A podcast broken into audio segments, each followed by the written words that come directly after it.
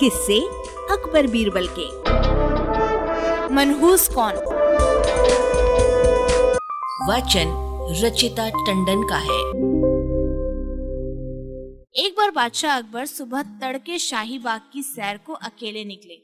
बाग में नए नियुक्त माली ने बादशाह को सलाम किया। बादशाह अकबर कुछ दूर आगे गई थे कि उनका पैर फिसला और पैर में मोच आ गई।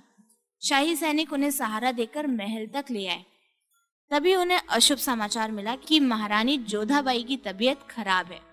जोधाबाई को देखने के बाद सम्राट अकबर दरबार में पहुँचे। वहाँ भी उन्हें कई बुरे समाचार सुनने को मिले। एक दो स्थानों पर जहाँ युद्ध हो रहे थे, वहाँ मुगल सेनाओं को पराजय का सामना करना पड़ रहा था।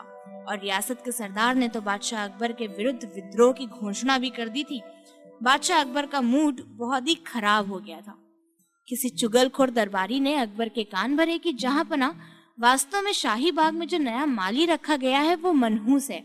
आपने सुबह पहले पहले उसी का मुँह देखा और आपका सारा दिन बुरा बीता। अकबर झल्लाया हुआ तो था ही। उसके दिल में ये बात बैठ गई। अकबर ने तुरंत नए माली को मृत्यु दंड देने की घोषणा कर दी। दूसरे ही दिन फांसी दी जानी थी। घबराया हुआ माली बीरबल के पास गया और उसे प्राण बचाने की विनती की। बीरबल ने कुछ सोचकर कहा कि ठीक है, वो उसे बचा लेगा। दूसरे दिन माली को फांसी के तख्ते पर ले जाया गया।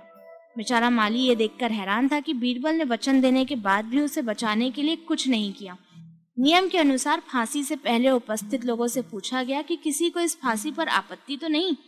बीरबल ने उठकर कहा, जहाँ पना मुझे आपत्ति है। क्रोधित अकबर ने बीरबल को बुलाकर कारण पूछा तो बीरबल ने कहा, महाराज, ये फांसी रोक दीजिए। मैं आपकी बदनामी नहीं देख सकता। आपने इस माली का मुँह देखा और आपका दिन बुरा बीता।